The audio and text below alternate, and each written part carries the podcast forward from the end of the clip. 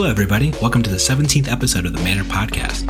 I'm your co host, Roger Bodee, joined as always with my best friend and other co host, Michael Hamilton. Michael, what's your favorite food? I just answered this on another podcast. I thought about it for a while, but uh, I think it's curry. It's just, it's so good. You've been So cheating on me with more podcasts? Whose podcast did you ask you about your foods? It was the Fresh and Buds podcast, uh, The Fresh and Buds. Who's on that one? hosted by Tommy Fresh. It's a great, it's a great podcast. And we just, I just did an episode with him. So What did you guys talk about? it's like fab in general. I feel like, Just flesh and blood? yeah. Oh, that's crazy. You talked about flesh and blood on a flesh and blood podcast. I wonder what that's like. Uh huh. Well, thank you for asking, Michael. My favorite food is sushi, so I appreciate it. Thank you. So, what are we going to talk about today on our actual flesh and blood podcast, though? Well, so the main topic is we're going to take a look at the deck list from the first Battle Hardens that happened over the last weekend. These weren't battle hardens; those were nationals. Yeah, Nationals. I wrote it wrong in the show notes and then I said it wrong on the podcast. Here we go. Uh, but before we get into our main topic, that we have a giveaway to. Oh yeah, announce. thanks for reminding me about that. We we did promise to give away something. We should probably give away the things we said we give away, and we randomly decided using a random number generator that was very official. And I streamed my scream to Michael Hamilton to make sure there were no shenanigans. So if you have any issues with the winner, take it up with Michael Hamilton. And the winner was Vinyl Community College. So he's been a longtime listener and he comments pretty frequently on our videos. So I'm pretty happy that he won. But thank you everybody who did enter. I'm sure we'll give away more in the future at some point. But uh, thank you very much for commenting and the emails. They were really nice. It was really nice to hear, hear from everybody. Yeah, it was really nice. And congratulations to Vinyl Community College on winning some nice Manner podcast sleeves. We'll be Yeah. in touch about shipping information and stuff. Yeah, I grabbed his email off of one of his YouTube videos. So hopefully that's a good email for his take as well. I'm sure we can get it figured out if not. So, uh, you ready to jump into the Nationals events? The Battle Harden? No, the, the Nationals. Oh, okay. The Nationals. Oh, we, we also did talk about on the Fresh and Buds podcast, we did talk about the Battle Hardens. I remember that. Oh yeah? Did you say Roger competed in it and he's garbage and that's why he didn't top eight? Did you say that? I, I did not say that. Hmm. How It did sounds you, like how'd something you do in the. Battle Harden? Uh, I lost in round three and that was pretty much the end of my story. It was a really close game and yeah, that was it. It was, that was done. It's what, it's those kind of tournaments where you lose once and you're done. So losing in round three sucked. I played Oldhim, but at least, uh, Oldhim delivered my nationals qualification the day before. So overall couldn't have been too upset on the weekend. Awesome. So, speaking of Oldhim, he's kind of been Yeah. crushing it at these Nationals, huh? Yeah, it's your time to shine, Michael Hamilton. Oldhim's number one. You're gonna go win all the nationals playing Oldhim. You're gonna win U.S. nationals and Canadian nationals and Mexico's nationals. You're just gonna be an international national crusher. I can only play in one Nationals. That's the uh, the rule. You can't. You can't be a globe trotting national Oldhim. Nope. Well, I could do. I could play at different nationals next year if I move somewhere, but this year play in U.S. nationals and that's it. Oh, that's unlucky for me because I'm playing in U.S. nationals too. So, Oldhim's been doing quite well. He won both of the largest nationals over the last weekend, both Australia and France. We actually couldn't find any deck list from Australia nationals, so we'll talk about the France one. It's Yeah, from- we were just in France. Remember that? Yeah, yeah, I do remember that. It feels like it was a long time ago, but it was actually like a few weeks. I feel, I think Yeah, like two weeks at this three point. weeks, three weeks. Two weeks, right? Yeah, like a little. Yeah, less than three weeks, more than Yeah. two weeks. so Do you want to read off the tournament winner from France's Oldhim Nationals? yeah, um, Congratulations to uh, Mohammed El Fardi. I appreciate you pronouncing the name because I don't think I would have been able to. Anyway, so in the deck, I'll start with the equipment. There's one crater. I'm not going to say one for each equipment. There's Crater Fist, Crown of Seeds, Fyendal Spring Tunic, Heart of Ice, Ironhide Legs, Nullrune Boots, Nullrune Gloves, Rampart of the Ram's Head, Sledge of Anvilheim, and Winter's Wail. So, notable things about the equipment is there is a Heart of Ice for Iyslander, presumably, and I guess also probably Kano if Kano is a thing. Um, no Stalagmite, so probably looking to be a more controlling Oldhim build. Yeah, only using ramparts, not even an arcane lantern in there too for more arcane barrier. Yeah, though there's sledge for the matchups that you don't need a shield, I guess. Like That makes sense. uh, for red cards. the- oh, sorry. Go ahead. I was just gonna say, yeah, there's nothing amazing about the equipment, just pretty standard Oldhim stuff we've seen so far. Yep. The only the only thing that stands out, like I said, the lack of stalagmite, but that makes Hmm. sense if you're a pretty defensive deck. So at red, there's two biting gales, two choke slam, three command and conquer, two crush the weak, three enlightened strike, two glacial footsteps, three macho grande, three Oaken Old, three oasis respite, three pummel, three spinal crush, and three staunch response. At blue, there's three autumn's touch, one blizzard, three channel lake frigid, three choke slam, one cranial crush, three disable, one exposed to the elements, three glacial footsteps, three hypothermia, three macho grande, one pulse of Isenloft, two pummel, two Sow Tomorrow, three Tear Asunder, three winter's bite, and three winter's grasp. There's really not a lot of earth cards in this deck, huh? It's only the Autumn's Touch, the Sow Tomorrow, and the Pulse. So There's six also, total earth. there's also not a ton of ice cards either. I think there's there's 14 ice cards, but that's also kind of lower on the ice count as well. Yeah. So he's probably just not looking to use the elemental fusion mechanics too often, which it, but that makes the inclusion of Biting Gale a little bit more surprising as well. Yeah, Bite, Biting Gale with 14 ice cards. It's not it's not like you're not going to fuse it most of the time, but the times that you don't could be pretty costly. Or the times that you draw and you can't fuse it. Yeah, I'm. I don't think either of us have ever been a big fan of Biting Gale in general. It's just not a card that's ever been super impressive. Yeah, I agree with that. I wonder what matchups it's specifically for. I think it's pretty good into Fai, but I guess sometimes Fai doesn't even attack for four. A lot of the time, Fai attacks for three, and that's kind of makes it a lot worse. But Probably just just super punishes Rune Blades. Just makes it so that if people are trying to play more defensive and keep their two cards to play around Ice React, you still just get them. yeah, against Rune Blades, I found that it's not. It's there's a reason why a lot of the time that they just play non-attack into attack and don't have any cards left in hand, and then they swing the Rosetta Thorn or multiple non-attacks in the case Yeah. of Briar. But It's nice that uh, Enlightened Strike's been making a comeback. Those go again attacks really important against Dromai. Yeah, you have to be able to kill a dragon and or pressure her and kill a dragon, or just double more pressure her more. It it is really nice. Yeah, there's there's no copies of Rouse the Ancients or Zealous Belting though, so it's just the three E strikes for go again. Mm-hmm. And Strike's also just like a pretty powerful card in time with the ability to draw a card on it. You can basically turn a two card hand into five damage in an arsenal, which is a very good rate. And you don't really care what you arsenal because of Crown of Seeds. I've kind of sung the praise of Enlightened Strike in Oldhim in the past, but I think it is quite Yeah, he was in your first tournament winning deck list all the way back a year ago in Orlando. Yeah.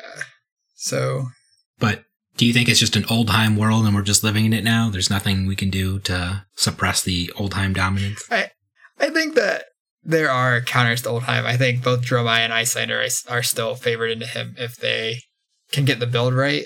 It's tough, and Oldhim is a very good deck, and he will definitely be a solid force in the coming weeks of nationals. And I expect him to keep performing well just because the deck's so powerful and it lines up so well against the aggro decks that people are pretty inclined to play. Briar, Viserai, and Fai all really struggle into Oldhim that's tech to be the aggro decks.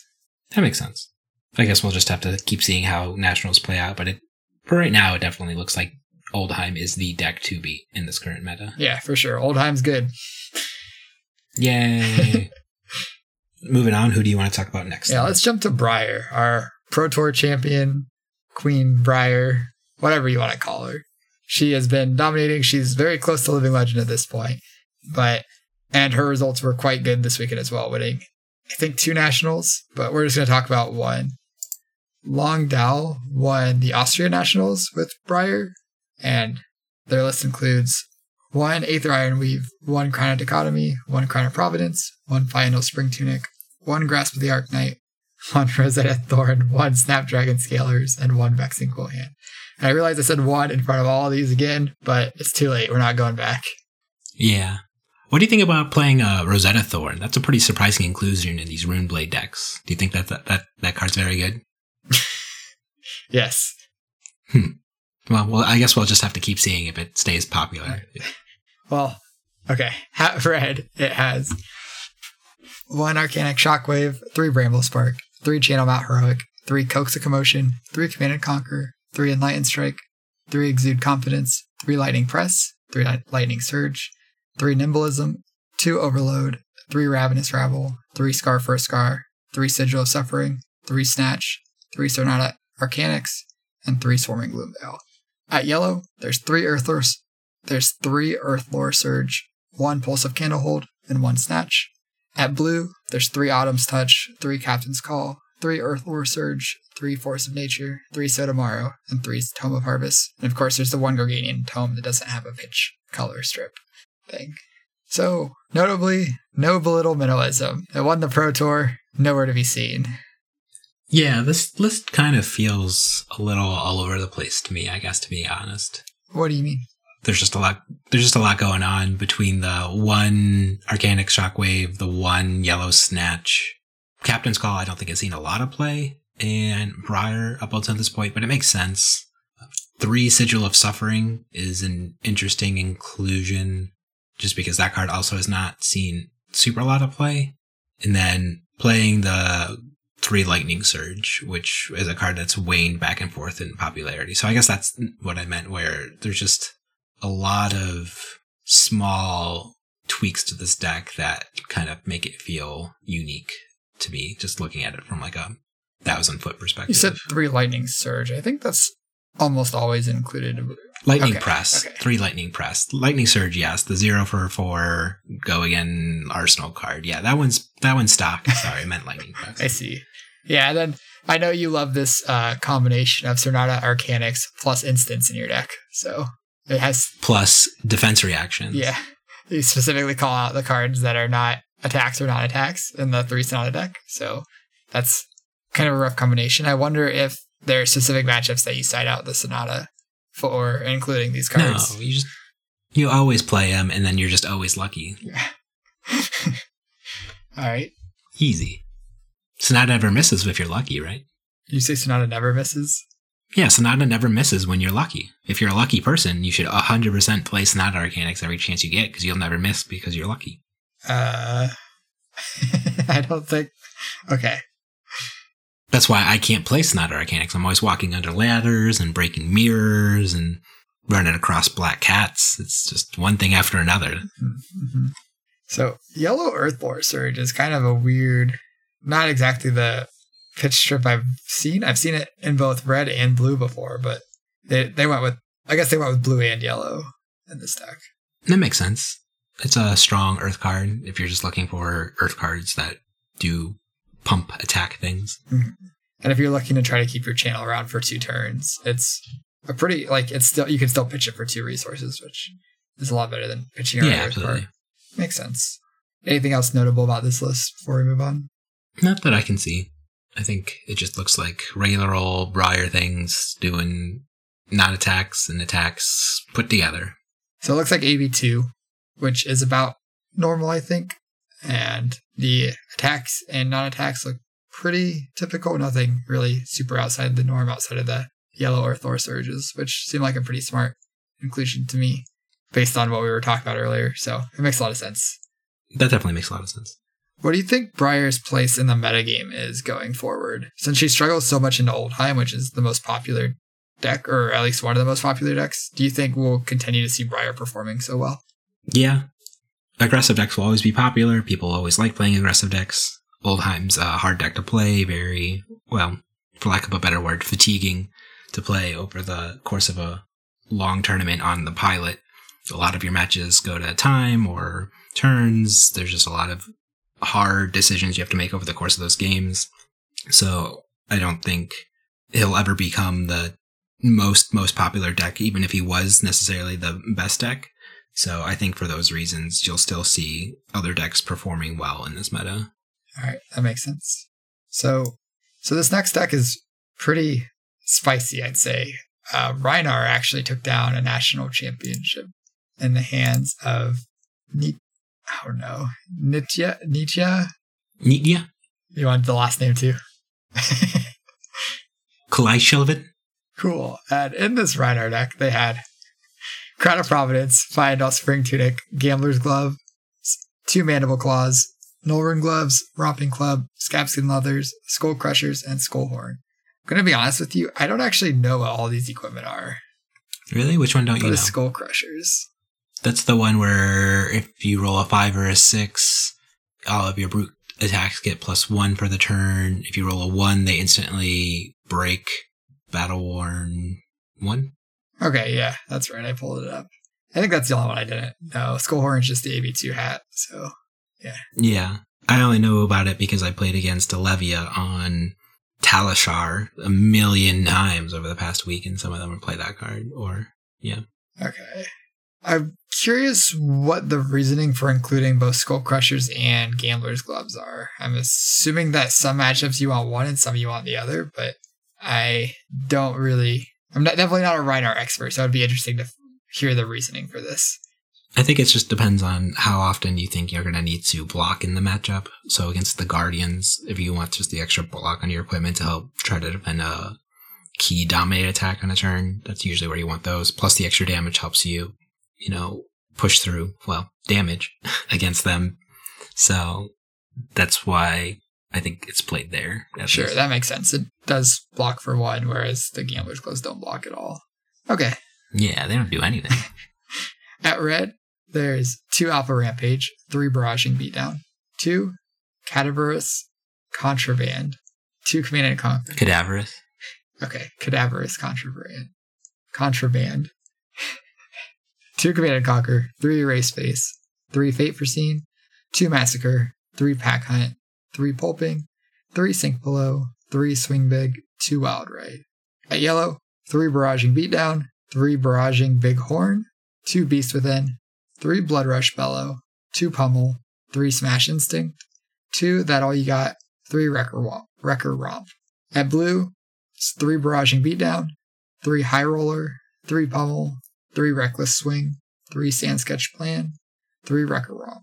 Wow, I, s- pronouncing Rhinar cards is hard. Not used to it. You're just not used to pronouncing them. Yeah. So there's a couple things that, like, quite a few things about this list that surprised me. Oh yeah, what's that? First, what is, how do you say it, cadaverous? Cadaverous. So like if there's a cadaver Uh, that's a dead body, cadaverous contraband, it's two people smuggling a dead body on a boat on the art of the card. So is this in here just to try to get back your Blood Rush Bellows because Blood Rush Bellows is the strongest brute card? Yeah. Okay, that makes sense. And there's Blood Rush Bellow is very good. there's only two copies of Beast Within. That was one of the other, or one of the brute cards that I've always been very impressed with. You usually lose one or two life when you discard it, but you getting an, add an extra card to your hand is quite valuable. Yeah, I could see trimming one combi one time though, because it's not an effect you want a lot of over the course of the game, and having drawing two is also kind of awkward. And then it's just never a card obviously you want to be actually casting. So I could actually see a world where playing two makes sense. Okay. One thing I do really like is the blue pummels. When testing Rhinar, if you play with the red pummel, I notice a lot of times that your random discard effects don't work with it at all. So you get punished pretty hard for having these red pummels in your deck that you don't really want to pitch to play. Like you don't want to pitch a red pummel to play your Blood Rush Bellow, but sometimes you draw them together when you're playing red pummel. And Blood Rush Bellow was by far the better of the two cards, so I just didn't want to play red pummels. But these blue pummels, they seem like perfect because if you're going to play a random discard, you can pitch a blue pummel. But later, if you say you cast your Blood Rush Bellow and you draw into a blue pummel and you don't need the resources, it's a pretty nice card to actually have. Yeah, and then there's a lot of two cost attacks that you're happy to pitch a blue, play, and then use a tuna counter to do. Obviously, there's the Command and Conquer and Erase Face, but Swing Big also notably costs two. So then you get the 12 damage and the discard on that. Oh, 10 damage because blue pummel only adds two. Oh, yeah, yeah, yeah. And- yeah. I guess 11 with the yellow. Yeah, and cadaverous contraband. Contraband. You can pummel that, get back your barraging beatdown. not Barraging Beatdown, your Blood Rush Bellow. Or I guess you could get back Barraging Beatdown, but I assume you are usually getting back Blood Rush Bellow. More than likely. Yeah, this looks like a pretty cool list, and uh, congratulations uh, to our Rhinar player for taking down their nationals with Rhinar. That's Are you going to play Rhinar at the U.S. Nationals now? Beat up all the Oldhims that want to block, and you just say no, rah, I'm a brute. you know, I do I do really like this list. I think it I think the I think it's a pretty good Rhinar deck, but I don't know if Rhinar is the hero for me. You know, I don't want to give away my nationals plans, but I don't think Rhinar is in them. Why not? You'll just. It's uh, very similar to Sonata Arcanix, the card you should also always play. You'd only ever roll six on your boots, so. Ooh, Rhinar is quite good if you just always get a six on your Scabskin leathers. Yeah, yeah, and Skull Crushers are sick if you just always roll six too. Oh, that's that's a pretty powerful combination. Maybe you're right. Maybe I should just play Rhinar at everything. You even get some wiggle room with Skull Crushers. You can you can even low roll for Michael Hamilton and get a five, and they still do their thing. So they're basically hundred percent of the time active for you. Uh huh. Uh huh. So, w- what do you think Rhinar's slice in the metagame is going forward? If you are just looking to push a lot of damage in hard to block ways, he's definitely the hero. I think that does that best in the game at the moment. I guess physical damage, because the split damage between arcane and physical is quite difficult to deal with in Viserai. But I think Brute is insanely close to being an actual, actual, actual tier one deck. I think it's still in tier two at the moment, but upper tier two, if that makes any sense. Yeah, I kind of think that he's pretty held back by his matchup against the Rune Blades, with a lack of a lot of relevant on hits and just the sheer efficiency of Rosetta Thorn. I think Rhinar will always struggle into them, but you know, Rosetta Thorn might be gone pretty soon. It almost certainly will be gone pretty soon. And in a metagame of Dromai, Oldhim, Iyslander, Dash, maybe. Like I feel like Rhinar seems like a pretty solid choice. I don't think Rhinar is that great into Oldhim, but maybe that's just my play testing experience. Hmm.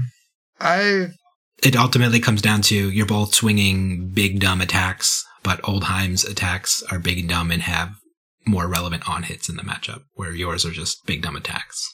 yeah, that's fair. I thinking back, I'm like, if if you have the like a very good Rhinar build though, does that change it? Because I know when we were doing our testing, I don't think our Rhinar decks were as good as this deck is. If that makes sense. Like I don't think our lists were this clean. Uh, we could try it. So let- we'll be sleeving up Rhinar in some testing games soon. Yeah. All right. Well, I guess I also want to say if Oldhims do end up shifting back to a more defensive version, then Rhinar is quite good against the more defensive Oldhims. It's when the Oldhims are reasonably mid-rangey to aggressive that Rhinar struggles against it, I would think. Yeah, but speaking of decks that are usually just good into Oldhim in general, what about Dromai? Yeah. So Adrian Gel, Gel, Fagel, I don't know, F J E L L, won their nationals in Norway with Dromai. In their list, there's Arcanite Skullcap, Crown of Reflection, Flamescale Furnace, Fyendal Spring Tunic, Ghostly Touch, Phantasmal Footsteps, Silken Form, Storm of Sandikai. So, right off the bat, Fyendal Spring Tunic and Flamescale Furnace. I'm curious what this is for. Maybe it's an Iyslander tech where you board in the Tunic against Iyslander because you don't really need the block value on the Furnace. But Well, also against Rune Blades, I think you just really want it against Guardians more so than anything, right? you, you just want the Furnace against Guardians. I would think that's where it shines the most, right? Because a lot of the time, if Oldhim tries to ice react the last card in your hand, you can just pitch it to make some ash tokens, given that you played a red card on the turn, which is pretty easy for Dromai to do. And then Yeah. you just float the resources and make some ash, and the ice react doesn't do anything. Yeah, that makes sense. So you think Flamescale Furnace is more of the sideboard card and Fyendal Spring Tunic, so more, or I shouldn't say sideboard or main deck card, but they usually would use Fyendal Spring Tunic then and play Flamescale. Yeah, Furnace if you're not trying to block super heavily or just trying to race or not being presented with a lot of, I guess, dominate attacks, it makes sense why you would want Fyendal Spring Tunic just because in your red liner deck, getting free resources is almost always equivalent to getting a free card at that point. Sure. Moving on. At red, there's one Burn Them All. That already stands out to me. I'm used to seeing two or three of that card. Three Command and Conquer, three Dunebreaker Cenipai, three Embermaw Cenipai, three Erase Face, three Fate Foreseen, 3 invoke Azvolai, 3 invoke Cromai, 1 invoke Dominia, 1 invoke Dracona Optimai, 3 invoke Kyloria, 3 invoke Miragai, 2 invoke Nekria, 2 invoke Ouvia, 1 invoke Tomeltai, 3 invoke Yendurai, 3 Rake the Embers, 3 Ravenous Rabble, 2 Sand Cover, 3 Sigil of Solace, 3 Sink Below, 3 Spears of Surreality, Surreality, Surreality. Yeah. 3 Sweeping Blow. At yellow, there's 1 Remembrance. At blue, there's 3 Billowing Mirage, 3 Embermaw Cenipai, 1 Energy Potion, 2 Passing Mirage, 1 Semblance, 3 Sweeping Blow. We're almost there. We're almost to zero semblance. Still one, though. Yeah, I imagine you just want to set it up for your Gajillion cycle for once your Ghostly Touch has 80 million counters on it to try to push it through on the last three cards you have on your deck. Yeah. After your match is gone for five hours. it won't go for five hours. You'll draw way before that. Mm, it'll feel like five hours for everybody involved in the match. so, what dragons are notably missing? We don't have any Thermize, so not worried about that tech for Icelander, obviously, because that matchup's pretty good anyways. You don't necessarily need it. They're on two Ouvia, so I assume they just decided that Ouvia was better than Themai because Ouvia is reasonably harder to kill. Mhm. But yeah, no Themais. No. I think that's the only one that's missing. The only dragon that's missing. The only Yeah. drag. Uh, no Vynserakai either. There's two Oh, one's- and no Vynserakai. Yeah, that one's interesting too, because Vynserakai's been one that's like actually pretty annoying to deal with sometimes, but Yeah, I've heard a lot of praise for Vynserakai, where it went from being like a card that I definitely very much underrated at the start of the format to a card that just like kind of grew, grew and rose up in my rankings by quite a bit. yeah, just a free nine damage every turn if it doesn't get popped or their opponent doesn't kill it. Like that's that's a, that's a lot of damage for free every turn. Yeah, not, not, nine is a lot. And the one health breakpoint is actually quite good against a lot of CC heroes. Like in, in draft, the one health is kind of vulnerable to both Fai and Iyslander, both having one damage ways to get rid of it. In CC, it's a lot less common to just have something that does one damage in your deck. Yeah, Runechants, but those can't target a Vynserakai. Oh, that. The Viserai matchup's are already tough. Imagine if you could just direct your Runechants however you wanted at this, the dragons. That would be pretty sick. There's one remembrance. I assume that the Oldhim matchup is still tough to play and maybe just shuffling in your Chromeyes or your big dragons again. That Or you burn them out. all or whatever. Yeah. yeah. Oh yeah, one burn them all. That's that's very surprising to me. Someone put that card quite high in their uh their card rankings. Yeah, And- that card's very good. It's definitely grown in my in my opinion as well. So Yeah, but if your plan is just kind of like play an early mid game, sacrifice it before, just get some value out of it, and then remember to sit back in with some couple key dragons, I could see that plan being a strategy sometimes. Or just wait until like third cycle and then just playing one and then keeping it around for basically the rest of the game at that point also makes sense. So it's not a card that you necessarily need a lot of, but it's still just a red go again block three aura that kind of plays well with some other interesting things you can do in the deck. yeah. And I guess this then- deck There's no Oasis Respites. That's the only defensive card that doesn't make an appearance in this list. Yeah. Two sand cover, zero oasis respite, and then the six zero cost D reacts. Yeah. So a little bit less defensive than some of the Dromai lists I've seen in the past, but look solid. And they were able to take down a Viserai in the finals of their nationals. And Viserai is, in my opinion, one of Dromai's harder matchups between having a lot of poppers and having a lot of arcane damage that's hard for Dromai to block with her D reacts. So he could easily just like attack dragons with his go again attacks, finish with Rosetta Thorn, and several rune chants going at Dromai. And with the low blue count, it's pretty hard to block that out. Yeah, but I also heard he was on the Belittle Minnowism version of Viserai. That is At least true. that's what you put in the show notes. And that means you have significantly less poppers, so your dragons are much safer to attack with, and just shows that Belittle Minnowism is a garbage strategy of Viserai, so. You're a Viserai or a belittle hater. And a kind of a Viserai hater now. You're like, no, Sonata, please. I mean, I like the Rune Blades, I just don't like Sonata, and I don't like Belittle Minnowism. I like Matt Fox. I like the Rune Blades. I think I like uh, whoever piloted that Viserai Belittleminnowism person in the finals of this nationals. I'm sure they're a wonderful person with many amazing redeeming qualities. Just Belittleminnowism is just not a good strategy. All right.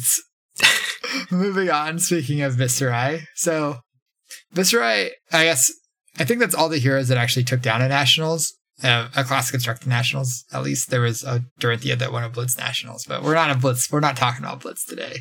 So, Viserai didn't actually take down any events himself, but he put up a reasonable amount of results. And we're going to talk about Mark Alexander's fifth place list of France Nationals.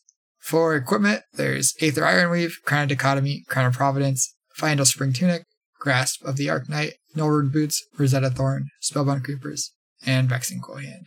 At red, 2 Amplify the Arknight, 3 Command and Conquer, 3 Meet and Greet, 3 Mordred Tide, 3 Rattlebones, 3 Read the Runes, 3 Revel in Runeblood, 2 Rune Flash, 3 Runeblood Incantation, 2 Runic Reclamation, 3 Shrill of Skullform, 3 Sink Below, 3 Spellblade Strike, 3 Swarming Gloomveil, at yellow, three Mauvrion Skies. At blue, three Become the Arknight, three Lead the Charge, three Mauvrion Skies, two Meet and Greet, three Shrill of Skullform, three Spellblade Strike, two This Round's on Me, and three Vexing Malice. And then there's one Gorganian Tome. So I think the first thing every Viserai player has to ask themselves when sleeving up the deck is, what is this deck doing better than Briar? Well, it's cutting Sonata Arcanix. Huge fan of that. Good job. So, what does Viserai do better than Briar? Probably a little more consistent with Mob into Shrill on many turns. Blocks better. You have more block 3s mm-hmm. I think Viserai is less reliant on four and five card hands than Briar is. Viserai is pretty happy to play a three card hand of a blue and a blue and Mauve Sky, blue Mauve Skies and Shrill is a very good hand. Also, blue and what's the card called? Rattlebones is another quite hand that's quite good if you have a Swarming Gloomveil in your discard pile. And then Viserai also scales very well as his hands are bigger, but he can function pretty reasonably off two and three card hands. What's interesting to me is that there's three copies of Read the Runes in this list too. I think that's also a hedge to the Guardians where you can be forced to block with a lot of fight cards in your hand and then you just kind of float this three arcane damage to oh, try to overwhelm them on a future turn. Yeah, Read, Read the Runes is quite good in Do Oldhim because you block with three cards, you play Read the Runes, and then sometimes Oldhim just has hands where he can't effectively use his whole hand on offense because, especially in the decks that are built more defensively or reasonably defensively, and even in the more offensive ones, Oldhim's not really a deck that's like, let me keep my four card hand. He really thrives on one, two, three card hands where he can play some one powerful effect, an arsenal card, or just swing his hammer. And he doesn't really get any more efficient as you add more cards to his hand. Well, Oaken Old blue, and then Earth and Ice is a four card hand that he's usually trying to protect or get to at some point in the game. But yeah, yeah, that's one of the few hands that sometimes you don't really want to block with because it's just, it's just so powerful to fuse Oaken-Old. But you can even still do that with a three card hand if one of them's pulse, and that's like the best Oaken-Old hand. Well, yeah, yeah, yeah, yeah. That's the dream. Mm-hmm. Mm-hmm.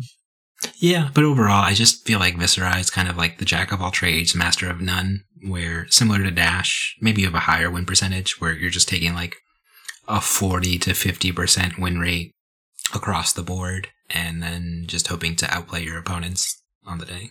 Yeah, makes sense. I am happy that this round's on me's picking up more steam though. The card's sweet. Blue block three, draws a card. Yeah, blue, punishes go wide decks. Blue Sift hasn't been seen in a while. I feel like it's kind of been replaced with this round's on me because I think this round's on me is just the more powerful card. Yeah, and they're both blue block threes. So the most common play pattern with it is when you're going first, you can play it and then like attack them a few times, and they have five cards, but if they don't block, they're just taking a bunch of damage, and then if they do block, then they don't get any bonuses from this round's on me, and they also have all their attacks reduced by one. So if you're going first, this round's on me is great. Well, you almost you almost always want to go first on Viserai anyways to activate your grasp and filter your hand and set up some cards anyways. And build up some Runechants. Yeah. Yeah. Sweet. Still playing lead the charge even though Prism's gone. I guess it just works really well with Shrill and you can use it with Rattlebones, Command and Conquer. There's a reasonable amount of two cost things happening. Yeah, and you also played against the Guardians to play around Blizzard or Hypothermia. Sure. Yeah, that makes sense. All right. I guess I didn't ask this about Dromai, but uh, I'm going to bring the question back because I think it's a good question. Where do you see Viserai going in the format? Do you think that there's still space for him when Briar's around? Because you were asking, what does Viserai do better than Briar? Um, yeah, but that's more of a meme question I like to ask now. Okay. Uh, I think, like I said, I think Viserai's fine. He's not amazing.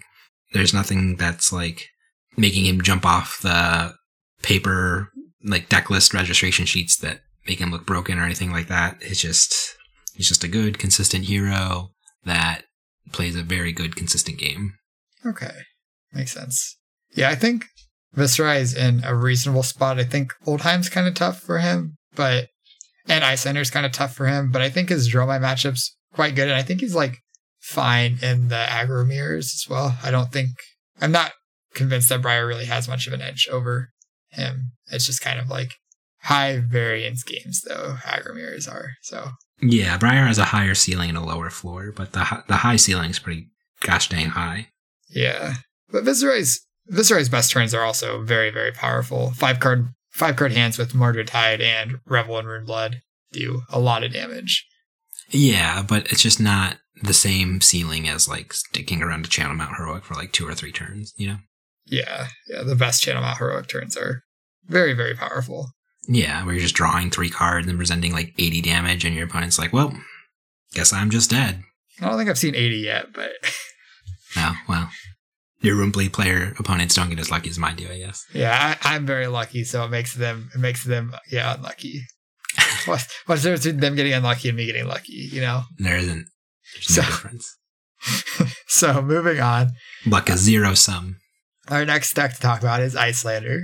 She uh also did not win, but there were a reasonable amount of them in the top eight of different nationals, including three in the Australia top eight, which was the biggest nationals this weekend. I'm curious if this means that maybe she has issues closing. Maybe the best player. Do you think it's possible that the best players are able to just play in a way that shuts down Iyslander? Um, maybe. She's also a very difficult hero to play in and of herself. Similar to what I said about Oldhim, where she's very taxing and has a lot of games that go very long across the day. So they're they're getting fatigued then by the semifinals or the finals. They're just they're just out of it because they're, yeah, they're, they're like, playing Iyslander even, all day. And like you're playing, it's even harder than Oldhim because Oldhim at least like gets to just shut off his brain during his opponent's turns most of the time and just block.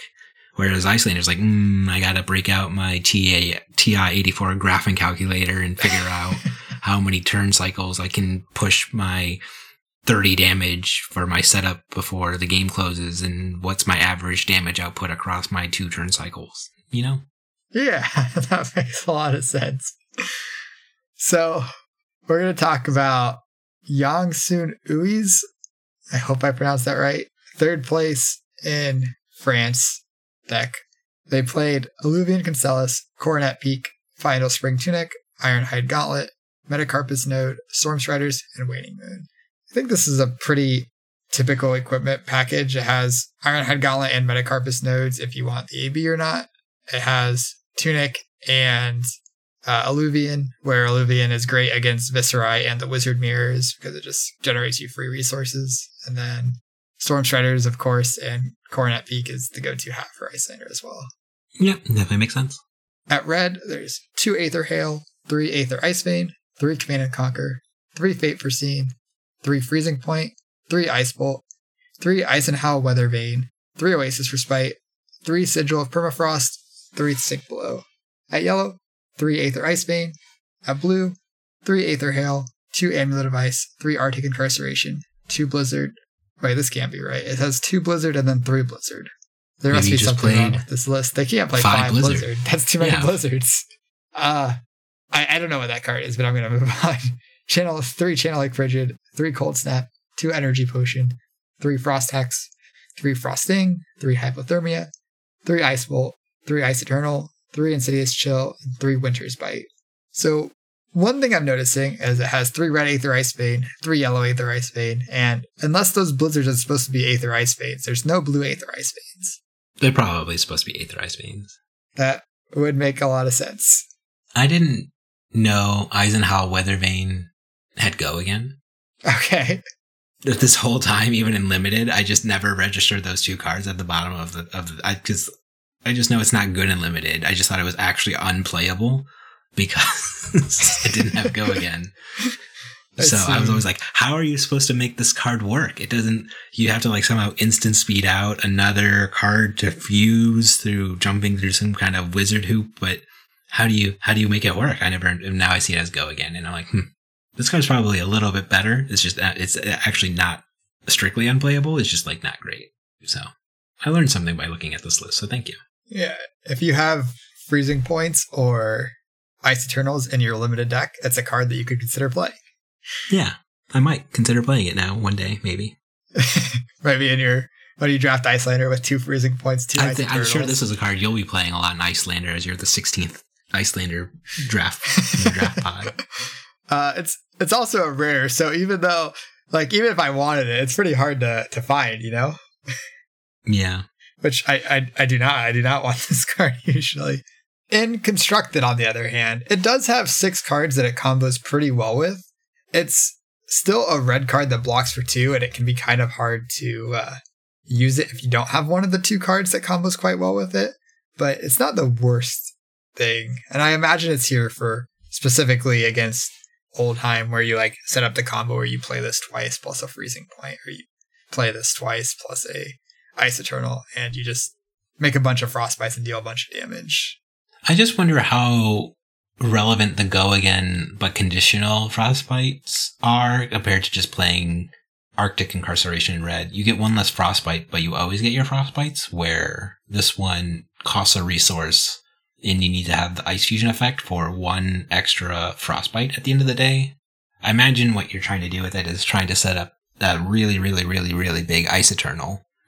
And if your opponent tries to pop the frostbites, you can say, in response to the frostbites popping, I'm going to play my Ice Eternal, and you still take arcane damage for these frostbites that are still on the battlefield, even though you popped them, they haven't fully popped because this game is good. do you, do you not like that interaction? I think it it's along I feel similarly about it as I do the spectrum mechanic as it's clunky, unintuitive, and it's something that I feel strictly punishes newer or less skilled players in a way that is probably pretty frustrating for them.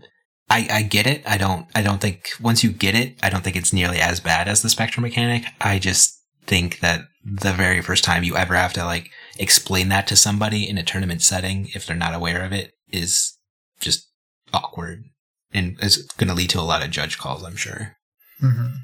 That makes sense. I think if frostbites were somehow not a triggered ability and they just like disappeared when you paid the cost, I think that would be fine. But I don't know how they would put that, how they would make that work in the rules, if that makes sense.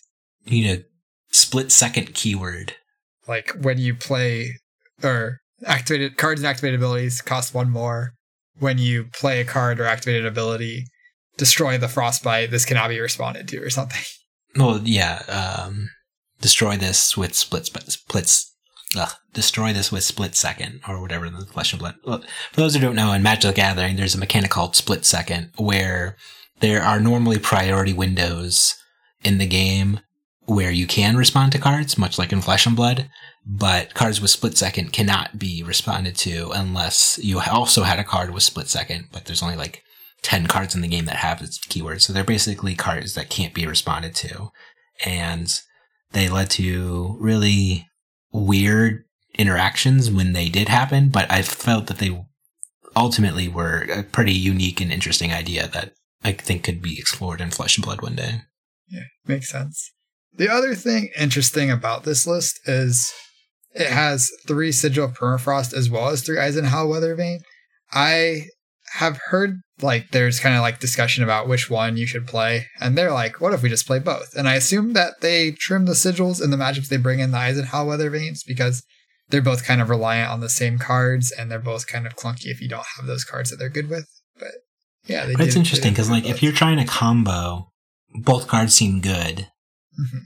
Uh, just because sigil for getting to the combo, you need the defense reaction sometimes, And then obviously Isenhowl's the better uh, card for actually comboing. So maybe you, maybe they just felt that Isenhowl was the better combo card overall, and they cut uh, Sigil in that matchup, and then they play the sigils against the aggro decks where creating the frostbites can really hamper their turns. Yeah, that makes sense to me. But Iyslander's a cool hero. Like I said, very difficult to play. There's definitely no free wins in Iyslander, which is something that's interesting about the deck, in my opinion. Where you think like, oh, I'm just going to dunk on all the rune blades in Fai because they just aren't going to be able to deal with my disruption. But in classic constructed decks are actually pretty resilient and hard to disrupt consistently across a lot of turn cycles. And there just be times where she just doesn't have those disruptive effects just just quite naturally over the course of the game. And if the aggressive decks can have their big pop off turn when she stumbles on those turns, she can get really punished really hard. And that's why she doesn't ultimately have those free wins and is just a hero that's, I think, very difficult to play on the whole. Yeah, and she doesn't close out games very quickly, so they have a little bit of time to like draw into that setup, uh, get their big pop off turn, really force her to have the interaction for that turn. Yeah. All right. Moving on, then we'll talk about some of the underperformers. I don't have deck lists for these, but I just wanted to briefly bring them up. Fai didn't do too hot this weekend. I think Fai's best matchup in Class Constructed was Prism for a while, so Prism leaving and then Fai struggling a little bit kind of makes sense. I'm wondering if he's still unsolved now that the Stubby Hammers ban went through, or was it just? It seems kind of crazy to me that they removed this one equipment that was worth like five or so, maybe six damage on his combo turn, and now the hero goes from being the best by a lot to completely unplayable. I think completely unplayable is a little strong. I think ultimately he almost suffers from the Rhinar effect, where Fai's just always presenting damage. There's no crazy on hits or disruptive effects that Fai has. Fai just used to push like crazy, crazy amounts of damage on the combo turn, and five or six life is pretty relevant, you know, given that most pieces of equipment generate you like two life most of the time. So having equipment that goes like so far above value is crazy, especially considering that Fai arguably still does have a piece of equipment that generates like six damage in the Mask of the Pouncing Lynx, tutoring up the lava bursts on their critical turns. So th- he still has like really good equipment overall, I would say. It's just he doesn't have a broken piece of equipment in every or in his he has one less slot of broken equipment anymore, I guess I should say. Though I do think his gloves are quite good. The uh, They're fine. What are they called? Tiger Stripe Shuko. Yeah, Tiger Stripe Shuko. I think those gloves are actually quite good. They're worth They're three fine. block over the course of the game, and it's not uncommon to play two attacks with two or less power in the same. They're turn. worth they're worth two block. Yeah, they're two block. You said three block. Oh, they're two block. Sorry, Yeah, I was like, I didn't think they blocked for three. Maybe that card's better than I thought. two block. That's if you trigger it two times over the course of the game, you're getting four points of value out of your gloves. It's no grasp of the Arknight or house, or it's and it's no stubby hammers, but still quite yeah, I think the problem with it is that those points of damage are attached to inherently well mopey attacks because they have to have this two or less base power most of the time. And so, like, if your Phoenix of Flame attacks for one or your Phoenix Flame attacks for two, is there really a meaningful difference if your opponent decides to block that? Well, a lot of the time it's your Phoenix attack. Your Phoenix Flame attacks for one, and then your Lava Burst attacks for six instead of five. Sure. That's where it's at its best, but I'm just saying on like the average turn cycle, like what is it really doing? Sure. But yeah, Fai's fine, and I can definitely attest that Fai dunked on Prism pretty well. It definitely terrorized me over my Prism lifespan, and I'm glad I don't have to deal with that anymore. And now, if I switch to these Ice Heroes, I can beat up the Fai's. The shoes on the other foot now, Michael. Sure. And then, I guess, do you think that part of it too is the rune blades are so strong, and maybe once the rune blades rotate out, maybe Fai will have a chance to shine a little bit more? Maybe. They also just have generally better equipment, which is crazy considering we were saying Fai's equipment is good. Their just equipment is just better. Yeah. Uh, and they also are capable of presenting relevant on hits where Fai does not. Okay, okay, that makes sense. And then the last hero I want to talk about is Lexi. I think that I really like Lexi, and I think that she is solid and is held back by kind of mediocre equipment. But Yeah, I feel like everything we just said about Fai can just be copy and pasted onto Lexi if we're talking about like the aggressive versions of Lightning Lexi. And if we're just mm-hmm. talking about like the controlling versions of Ice Lexi, we can just copy and paste that onto like, well, if you're playing a controlling Ice hero, why not just play Iyslander or, or Oldhim? They're both just better options for doing what that strategy is. sure, that makes sense. I think Lexi does do a pretty good job at like kind of splitting the difference between aggression and disruption. And the Pro Tour list that Easton Douglas played looked really sweet.